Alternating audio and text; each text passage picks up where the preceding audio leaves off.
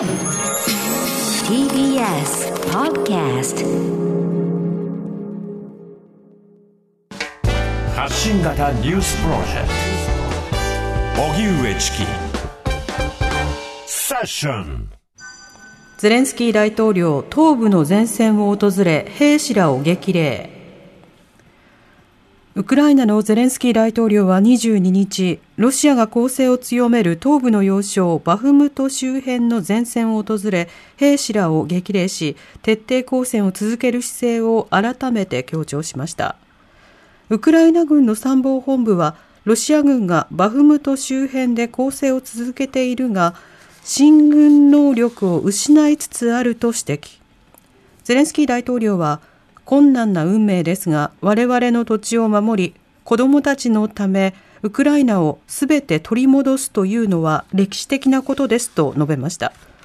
また、ゼレンスキー大統領はその後、北東部のハルキウを訪れ、怪我をした兵士らが入院する病院などを視察しています。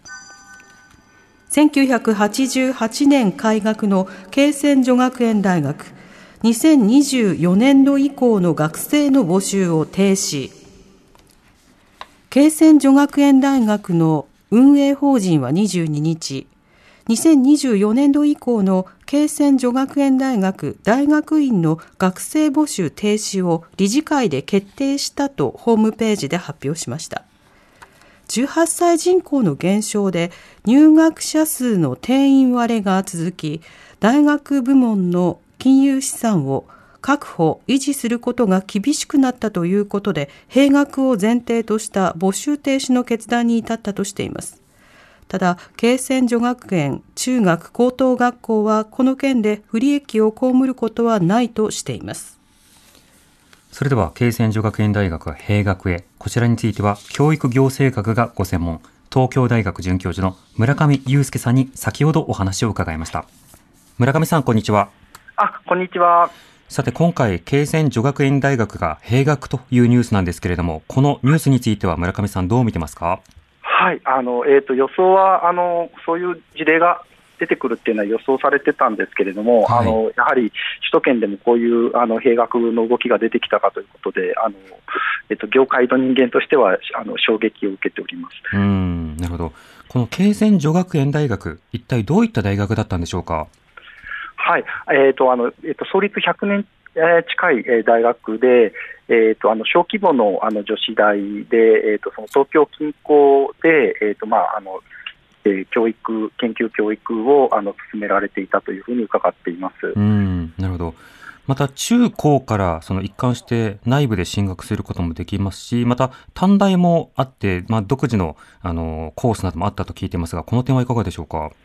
はい。まあ、あのよく首都圏によくあるパターンなんですけれども、その同じ法人が、えーと、中高と大学を両方持っていて、でかつてあの短大だったものがあの4大に、4年生大学に移行したあ例というふうにあの承知しています。うん。この定員割れによる経営困難、その背景というのは、改めてどういったものなんでしょうか？はい、やはりあの一番はあの少子化ということかと思います、それと、あのやはり女子大の場合、え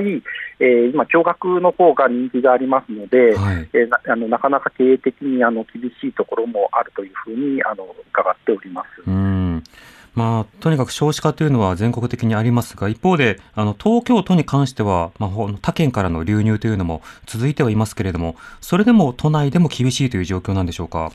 そうですね。あの都心移転というのはやはりその少子化に対応して広い地域からあの学生さんを集められるようにということであの都心移転する大学も相次いでいるんですけれども、はい、あの京成女学園はあのずっと多摩の多摩地域の方にあの大学のキャンパスがあって、えーとまあ、今回それで閉学ということにあのなったのかと思います。うんなるほど。このようなその大学の閉学その影響というのはいかがでしょうか？はい、えー、あの非常にあの学生にとってもですね大大学生にとっても衝撃が大きいですし、あとまあ卒業生にとってもですねあのやっぱり母校がなくなるというのはあのかなり、えーと、なんていうんですかねこうダメージというかあの思うところはあるのでは寂しい思いをするのではないかというふうに思います。うんまた研究職あるいは大学職員ポストがなくなるということについてはどうでしょうか？あおっしゃる通りで、えーあの今、やはりその日本の高等教育とか研究っていうのは非常に厳しい状態で、その若いあの若手の研究者がその地方に行ったり、あるいはその、えーと、小規模な私立大学などでポストを得て、そこから、まああのえーと、研究を発展させていくということはあるんですけど、うん、そういう、はい、あのことが少なくなっていくことは、非常に危惧をしております。うんまた今後、こういった定員割れというのは、他大学でも続いていくんでしょうか？はい。あのこれはもう、えーと、避けられない面があると思います。もうあの私立大学はもう半分前後定員割れという状況になっていますし、えー、これからあの18歳人口がどんどん減少して、18年後にはもう80万人切るっていうことが確定して、今、ほぼ確定していますので、はい、はい、これからま一層厳しくなるということが予想されます。うん。なるほど。そうした中、あの、大学の改革なる掛け声をですね、あの、文科省をはじめ政府が、まあ、この間続けていたりしますけれども、こうした動きについてはどう感じになりますか？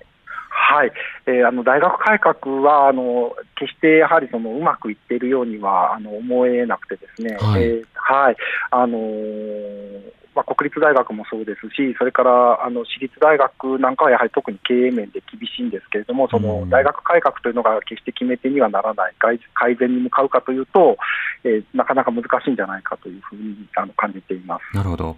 またその論文あるいはその競争力という点でいうとその国際卓越研究大学の構想というものを続けていくなど、まあ、政府方針がありますがこういった動きについてはいかがでしょうか？あはい。あの今回の話とはまあ少し文脈は違うかもしれませんが、やはりその選択と集中っていうことがよく言われるんですけれども、はい、はい、あの少数の大学にまあ資金を集中して、その世界レベルで戦おうというのが、ですね、えー、とその裾野がえーと、薄くなるというところはですね非常にその日本の学術とか研究にとってあの、うん、厳しい、難しいことになっていくというふうに思います。うん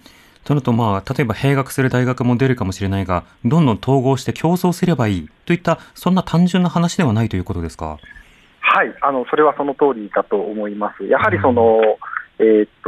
と厚みっていうんですかね、そのいろんなあの大学があって、えーと、それぞれがその小規模だったり大規模だったり都市部だったり地方だったりあと専攻もいろいろあると思うんですけどもそういったやっぱり厚みによってその日本の高等教育とか学術っていうのは支えられていくと思いますので、はい、その選択と集中で、えーと、統合していけばあのうまくいくという単純な話ではないと思います。うんなるほど。逆に村上さんが経営の観点などで注目をしている動きなどはありますか？はいあのやはり大規模私立大学の方がこが積極的にあの打って出ているなという印象はあります、例えばそのキャンパスの都心移転でもそうですし、はい、はい、あとはその、まあ、受験生が減るのを覚悟してでもその数学を必修にしたりとかですね、うんうん、あのはい、あのそうした動きはやはりその大規模私立の方があが先んじているなというふうには思うんですけれども、一方でその地方でもあの就職、まあ、対策であるとか、あるいはその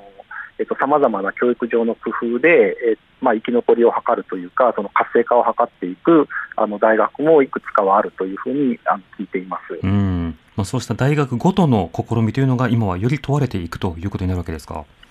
そうですね、まあ、まずやはりその大学個々の努力とかその、えー、ということもあると思うんですけども、ただ、いかんせんやはりその18歳人口がこれだけ減ると、ですね、例えばそのリカレントであるとか、大学院レベルの教育であるとか、あのそういったその従来のそのストレートの、まあ、よく言われていることなんですけれども、そのストレートの学生さん以外の,、まあその需要っていうのをどういうふうにキャッチして、ニーズに応えていくかということが、あの大学にも求められていると思います。なるほど、それは留学生だけではなくて、まあ、社会人となった方々などが、まあ、再度教育にどうアクセスしやすいようにしていくかということでもあるわけですね。そうですね、はい、そこがあのどれだけできるかにもよにもあの今後の大学というのはやっぱりかかってくる面はあるというふうに思っています。わかりました。村上さん、ありがとうございました。はい、どうもありがとうございました。東京大学准教授の村上祐介さんにお話を伺いました。